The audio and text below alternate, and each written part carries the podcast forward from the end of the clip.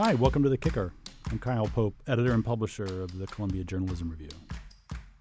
Today, we're doing something we haven't done in a while. We're having something akin to a roundtable discussion uh, among the CJR staff to talk about stories we'll be keeping an eye on in the new year. If you subscribe to our daily newsletter, and you should, you might know that some of the stories and names you're about to hear come from people whose bylines you read all the time.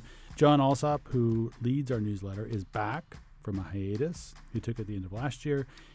And as one of this year's introductory newsletters, he asked everyone at CJR to think and write about which stories they'll be paying attention to in 2023. So we're going to talk about that. We got a, a lot of answers, all of them super interesting, important, which you'll hear about in just a minute. But first, I'm going to have a little chat with Jon about what it's like to return to writing and being immersed in the news after stepping away for several months. What does that feel like? What does that look like? What stories he's going to be looking at in the coming months? And also, what he thinks about Twitter, because when he left, Twitter was still in its old iteration pre Elon Musk. During his absence, Musk came in, Twitter kind of imploded, and now he's back. And I was really curious what that looks like to Jon. I'm talking to Jon from London, where he's based. Jon, welcome back. Uh, thank you. It's great to be back. So, for those of you who didn't follow this, Jon went on a well deserved hiatus uh, for a few months to just take a break from the news. Um, what's that like? What did you what did you do, and what's it like being unplugged? Well, firstly, I find it very hard to believe that there is anyone out there who wasn't following my two months off work. Um, so I don't know if this is redundant for people. Um, no, it was it was. First of all, it was it was a great privilege to be able to take some time to step out of the news cycle and step away from work after four years of writing CJR's daily newsletter almost every weekday. I was just completely fried essentially. So yeah, I needed to take some time to do a bit of nothing, do a bit of traveling. Um, but yeah, as part of that, I did, as you say, disconnect myself from the news mainframe almost completely. My attitude was basically if something was important enough to warrant a New York Times push notification, or funny enough that a friend of mine would send me like a meme about it, then it would breach my consciousness, as it were. But um, anything else, I wasn't checking Twitter, wasn't listening to or watching news shows, I wasn't even really uh, reading email newsletters, certainly not kind of aggregated news newsletters. Yeah. Also, your your departure had a kind of like Rip Van Winkle feel because when you left, um, it was pre Musk, right? Musk hadn't bought Twitter, right? No, well, it was it was immediately before he yeah. finalized his acquisition. So so Musk hadn't bought it. There was a lot of talk around it, and and Twitter was hadn't sort of imploded the way it has since. What is that? Because Twitter being the main place that a lot of journalists hang out and talk about stuff, and also like showcase their work. What is it? How does it look different during this period of your absence now coming back? Um. So yeah, that was another thing that I did was that I did not. I actually deleted the Twitter app off my phone for my entire time off, so I did not touch Twitter um, at all. And coming back has kind of felt like coming back to a ghost town. And this isn't like a super scientific thing to say or anything because I definitely all I really do is post my CJR articles on Twitter. I don't tweet much beyond that. Uh, I never have, but some of them would do. I mean, fairly often they would do quite well on Twitter or generate, you know, a bit of conversation. And I found so far, again, it's a small sample size, but after one week back, that feels like it's pretty much gone. Um, the voices that I had kind of trained, I guess, my algorithm to serve me, who were people whose views on the news I wanted to see, either aren't tweeting so much anymore at all, or seem to have been like weeded out of the stuff that I see. Like everything I see is basically useless. I have to go looking for the people who used to just pop up in my feed again, I don't know, you know, to what extent I was absent for a couple of months versus to what extent the algorithm has changed versus to what extent people have concluded that Twitter is a cesspool and they're off to Mastodon or, or mm. whatever else. But yeah, it definitely feels ghost towny. It definitely feels different, and yeah, it's a bit strange, I guess. And so, um, I'm sort of getting ahead of myself. I mean, we we you did this um, newsletter this week for CJR on what you and members of the staff, including me, were, were what were the sort of stories that they were looking towards for this new year. And and one, and thing that I talked about was like how are people going to get how, how are they going to get attention to their work? How are they going to have a conversation around their work? How are they just going to get people to know they've done stuff? With Twitter now being such a reduced presence, and it's it's relevant for CJR because we, like everybody else, use Twitter, although probably less than a lot of people. But everybody's got this issue, especially if you're like a startup digital newsroom.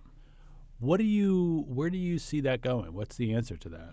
Well, to speak to our experience at CJR a little bit, I think that I personally, in terms of tweeting out the newsletter that I write for CJR, have only done that as like a secondary thing. Um, obviously, the primary mode of distribution for that, given that it's a newsletter, has been to our email list of subscribers, which is pretty healthy, and we have a good open rate. So, and it does seem like a lot of publishers are kind of saying that's actually, you know, remains rather than the fad maybe some people thought it was a really good way to to reach people getting directly into their inbox um, especially given that these um, otherwise kind of centralized platforms um, like twitter seem to be referring less traffic than they, they used to so i think that yeah newsletters is definitely part of the answer and i feel like we're sort of in a good place with that I, I guess the other challenge for us or certainly for me is that while i certainly agree with the critics who say that journalists maybe spend too much time on Twitter on the whole and can kind of get disconnected to people who aren't on Twitter and, and the real world.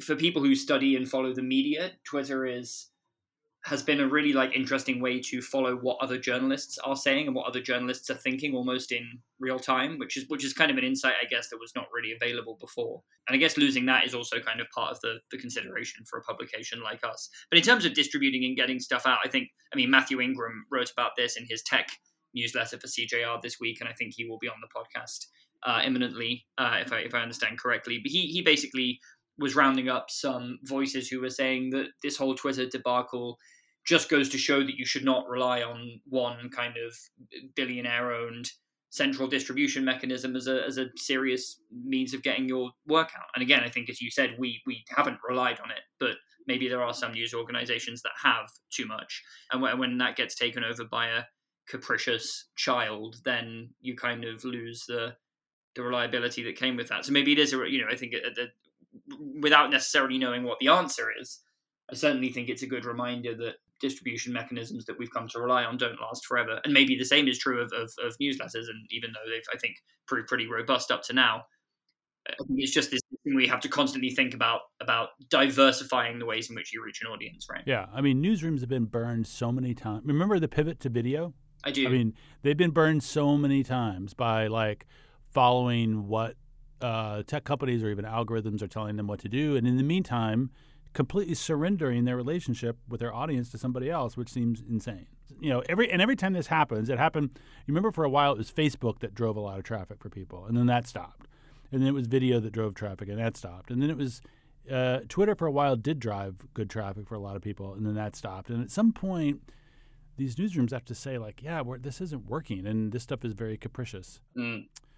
So I want to talk about the plan for the CJR newsletters in a second, but the other story that sort of happened while you were away was this um, was the was the midterms, and then the sort of response to that in terms of the Republican chaos, um, in terms of naming a speaker, and I'm just curious whether and I don't want to exaggerate your absence too much. It's not like you died, but but you were you were away, and and when you're doing this newsletter, you really intensely focus on what's going on.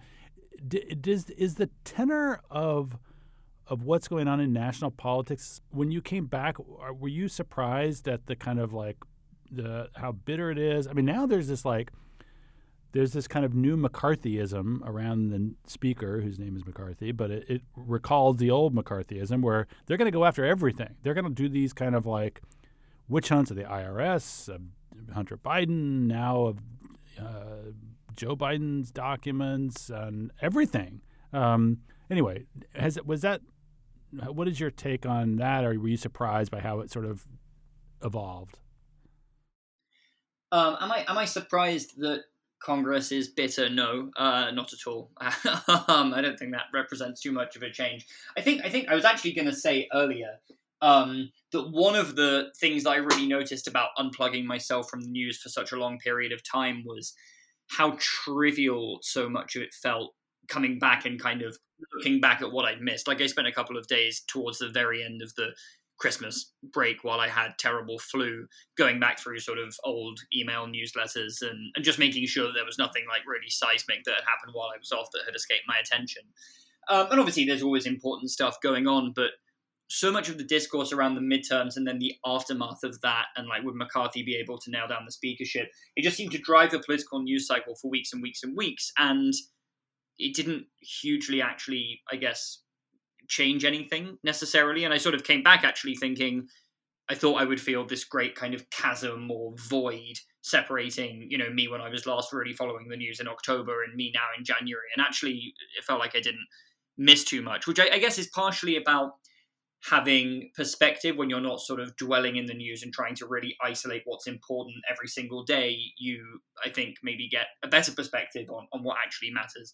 But i think it also speaks to something that you were saying about the, the sort of specific tenor of the news cycle which is i guess the fact that actually we're, we're kind of where we expected to be now right? Like all of the discourse heading into the midterms in kind of mainstream political media and on cable news was there's going to be a red wave. This is going to be terrible for Biden. The Republicans are going to take Congress.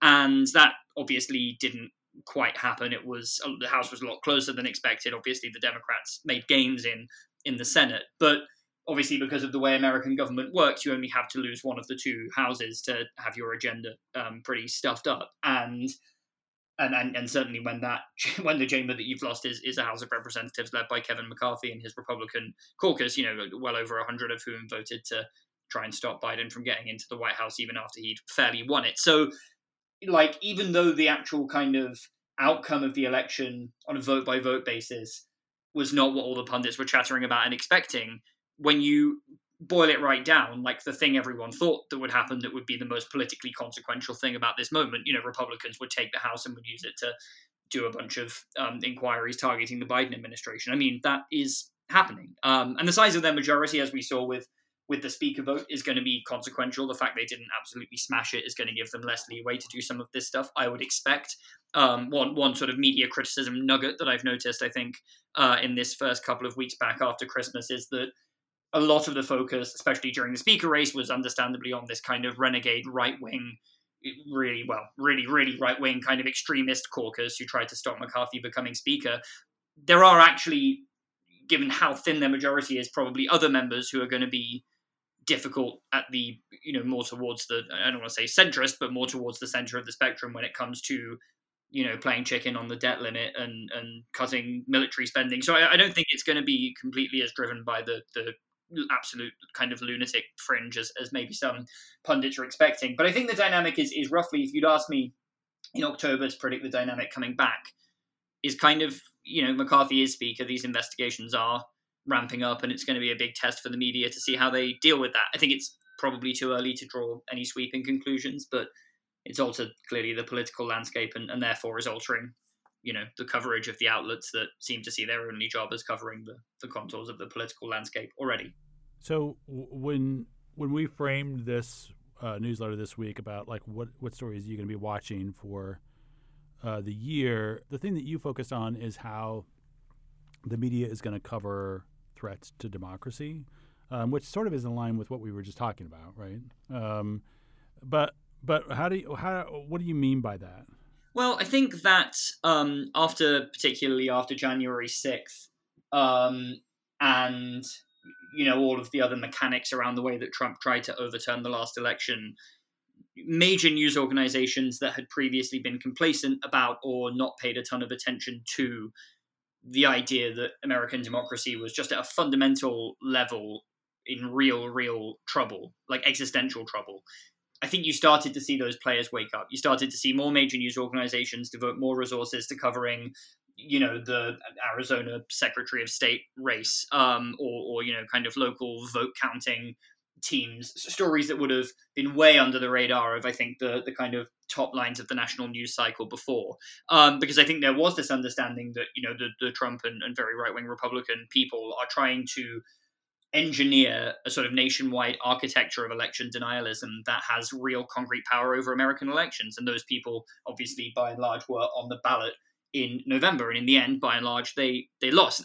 I don't want to say that's because the media paid attention to the story and raised the alarm about it in isolation. I think that you know coverage of democracy, as we saw it last year going into the midterms, eh, you know, at major outlets still had a long way to go to be urgent enough. But but generally speaking, I think it was better than most media critics, myself included, may have feared kind of coming out of January 6th. I think I think there was kind of a, a greater awareness of the the kind of very granular threats. Um, this this I should just briefly say, in addition to um, you know specialist kind of election reporters who've always been covering this stuff. I, am kind of talking at like the top lines of the news cycle.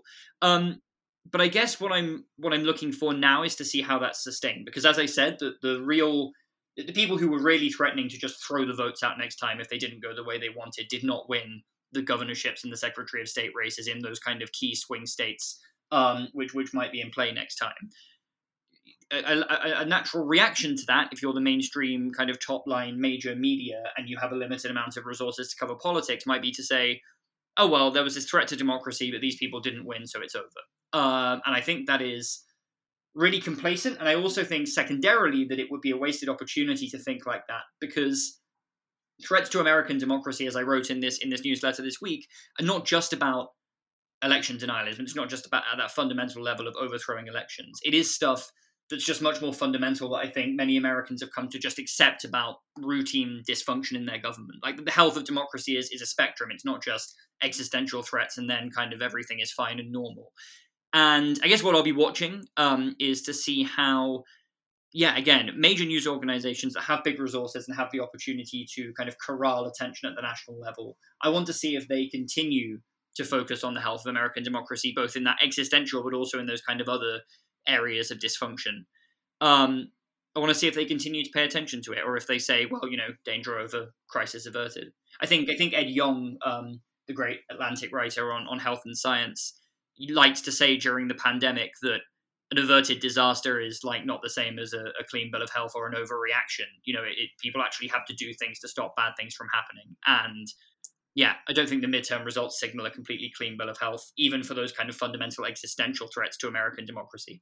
I don't think they've gone away. And I think, yeah, I want to see if major news organizations that were starting to pay those things more attention continue or, or kind of decide to, to give up. Yeah.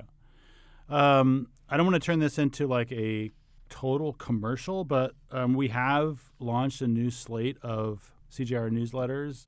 Walk us through very quickly, like what that looks like. So previously, the Media Today, our weekday newsletter, was anchored by me four days a week and Mathew Ingram, who I mentioned previously, who would write about tech on Thursdays, and um, and we're still going to be doing all of that, but we've kind of structured it a bit differently going into this year, where each day of the week will have a kind of given theme. It is, as you mentioned, kind of a slate of newsletters rather than just one newsletter that comes out every day. So uh, on Mondays, I'm going to continue to write about political journalism, you know, coverage of the, of the national political scene. Um, on Tuesdays, I have a new reported newsletter, uh, which I'm doing once a week, which is on kind of on the intersection of what people are talking about in the American media sphere and what's going on in the media sphere in other countries around the world. During the previous iteration of the newsletter, I would so often notice that some sort of faddish conversation in the American media industry would be something that had a parallel or a precedent or kind of a curious echo somewhere completely different that, that most American journalists maybe don't pay attention to. So I'm going to try and tell those stories in that in that space on Tuesdays. Um, on Wednesdays, we're going to have a Q&A every week. On Thursdays, Mathew will continue to write about tech. And on Fridays, we have uh, this up and coming writer called Kyle Pope. I don't know if you've heard of him. He's not not too big a deal within the industry, but we're hoping to promote his work to to a wider audience. Um, who'll be writing a, a, reflection on a big story of the week and uh, using it to link out to uh, a piece from CJR's archives, which tackles a similar a similar theme. So that's the lineup. Please um, go to our website to sign up if you haven't already. I'm feeling pretty excited about it. Me too. So good to have you back. Great to be back.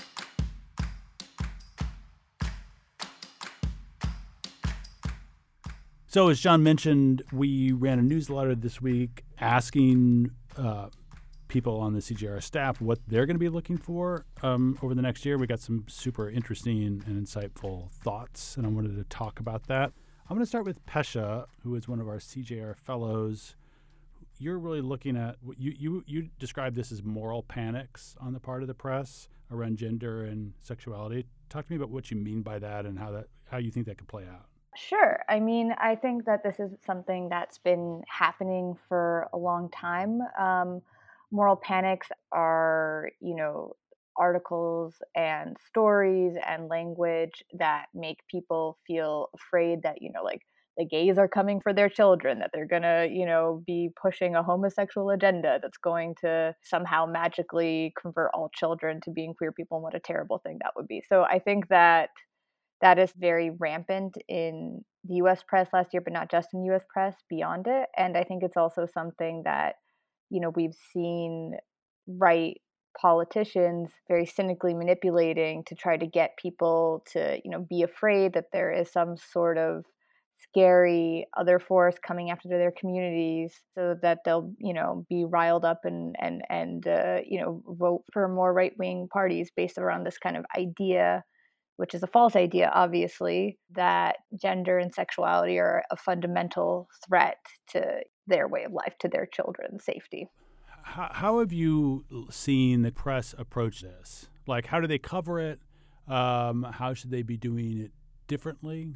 Yeah, I mean, you know, I think it depends on the type of press that we're talking about, but the kind of de- depressing thing is that you see a lot of similar trends, whether it be kind of more technically liberal media or more right wing media, you know, a lot of times I think there's like a hyper focus around what should be basic human issues like whether or not trans kids can use you know the bathroom that's appropriate to their gender or whether uh, you know they can participate in sports that get hyper hyper focused on as a way to stir up you know this fear and this panic. And i think this happens in you know articles that are in right wing media, but it also like sadly happens you know in more mainstream news outlets like the New York Times, which has like published several articles about trans kids where they're you know citing sources that are transphobic and treating as if they were normal sources without giving the proper context to that. And then I think on a like more global level, I mean, you see this in press across the world. Like I did a lot of work on this when I was living in Egypt, and you know, there the the big papers would publish like these big splashy articles talking about how they were going after debauchery to protect the family and you would just see a lot of like similar rhetoric being used as a way to kind of frame the people in authority or the people in power as you know kind of moral guardians of the society or the state. Yeah, and it seems like the press plays into it in that they let the pe- these people say outrageous things and then just sort of go to other people and say, "What do you think about that?" It, it also reminds me of of the of the debate in the conversation around critical race theory and and school and race. The, these ideas have been completely twisted around, and so for media to sort of take them at face value and create this kind of fake battle just seems um, it seems ill advised. It's ill advised, and like I think it, it's also like irresponsible, right? Like it, it also reminds me a little bit of the pseudo debates that were going around around climate change, where both sides were emphasized more than actually getting the truth out there, right? When I think it's yeah. when you are citing, you know, a group that is outright transphobic, you need to make that clear. If you're going to put them in your article, I think there needs to be context to make sure that, you know, the reader knows that's who they are. Yeah. So now turning to Mathew. Um, Mathew, you wrote about your interest in crypto, which, as you know, is something I am not interested in. um, um, uh, the decline of Twitter, mm-hmm. and um, to, the the last part of what you're what you focused on is really interesting to me, which is the waning ad power of Google and Meta, and I also think the waning influence in the worlds of journalism of Google and Meta. So, talk a little bit about that. In, in a lot of ways, um, we could throw Twitter in there too.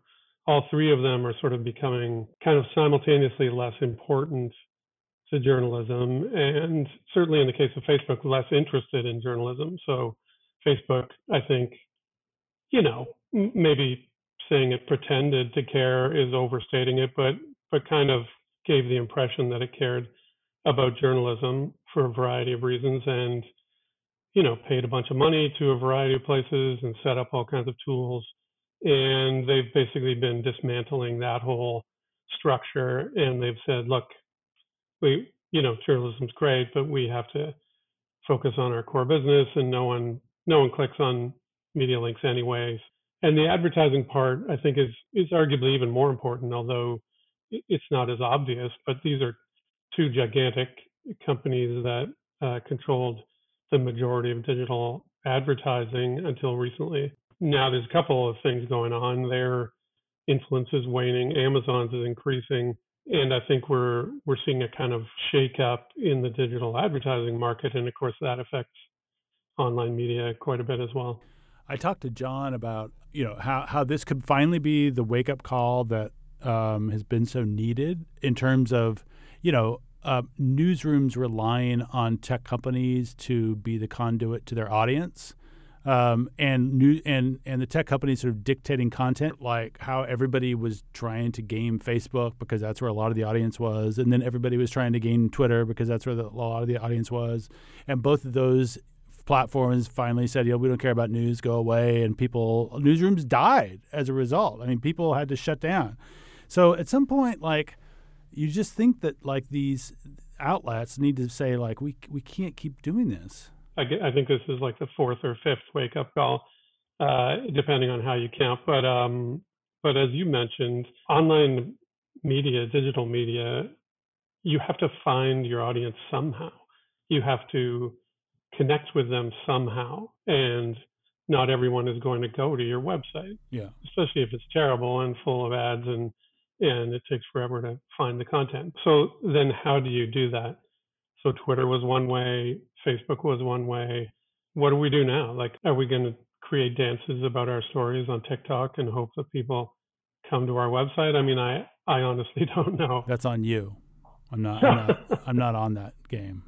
Um, I mean, this all reminds me of. Remember when you and I went to where was it, Denver? Yeah and there was something that Facebook had put on where they were trying to like court uh, newsrooms, and there was all these like little newsrooms there trying to like get Facebook's attention, and even at the time, even at the time, you and I were like, yeah, this seems kind of gross, and like I don't, we don't know where it's going to go, uh, and sure enough, it, it they they pulled the plug on the whole thing. Yeah, and I think you know the the main reason those things happened, and the main reason I think people devoted so much time to Google's news initiative and Facebook's news project or journalism project is that they have a ton of money and lots of media companies don't.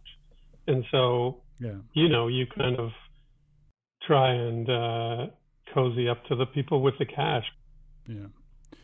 Uh, all right. Thank you. I'm going to turn now to Amanda. Amanda, you're really interested in how the press covers vulnerable people and vulnerable bodies of people literally. Uh, talk, what what do you mean by this and like how do you think about it? Yeah it's just this ongoing tension you know that i find totally fascinating. Um, and i think part of the problem is this perception that journalists can help or that we have some kind of power. This uh, creates a hazard where we can expose the most vulnerable and take advantage. Yeah. Give us some some sort of subject areas we're talking about. We're talking about coverage of sexual assault. We're covering talking about coverage of abortion. Well, look, I mean, it's gonna it's gonna be a big year um, for stories around that kind of stuff. The New York Adult Survivors Act is in place until the end of November. So cases that have fallen outside the statute of limitations can now be litigated for this year. So uh, there's going to be a lot of important stuff to cover. I mean, the Epstein survivors have been trying to take legal action against Deutsche and JP Morgan. Um, and we're, we, the media, is printing a bunch of stuff about the yoga classes that Ghislaine Maxwell is teaching in her jail down in Florida, you know? And and you even think about this um, as it extends to war coverage. Yeah, I, I mean, do you remember that?